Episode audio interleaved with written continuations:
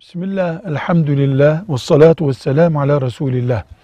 Sakal, Resulullah sallallahu aleyhi ve sellemin çok mühim müekket sünnetlerindendir. Yani sakal, keyfi olarak bırakılabilecek, bırakılmayacak denebilir emirlerinden değildir. Ciddi sünnettir. Bu sebeple İslam uleması neredeyse söz birliği etmiş olarak sakalın erkek için ihtiyari, isterse yapacağı bir şey olmadığını, Müslüman olarak sakala mecbur olduğunu söylemişlerdir.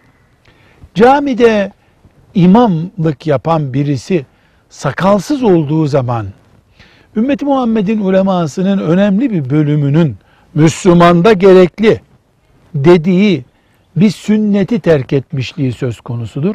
Herhangi bir özrü yoksa. Memurluk bir özür değildir. İmamlar için böyle bir engel yok çünkü.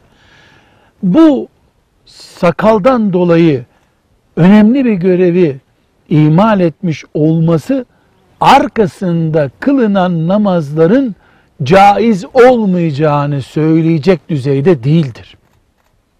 Yani bu işlediği suç suçtur ama namazın imamı olarak kıldırılmasına engel değildir.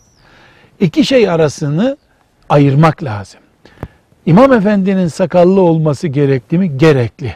Sünnete daha uygun bir hayat bu. Ama sakalsızdır diye namazını kıldığımız zaman, arkasında namaz kıldığımız zaman o namazı yeniden kılacağız dememizi gerektirecek fıkhi bir durumda yoktur. Velhamdülillahi Rabbil Alemin.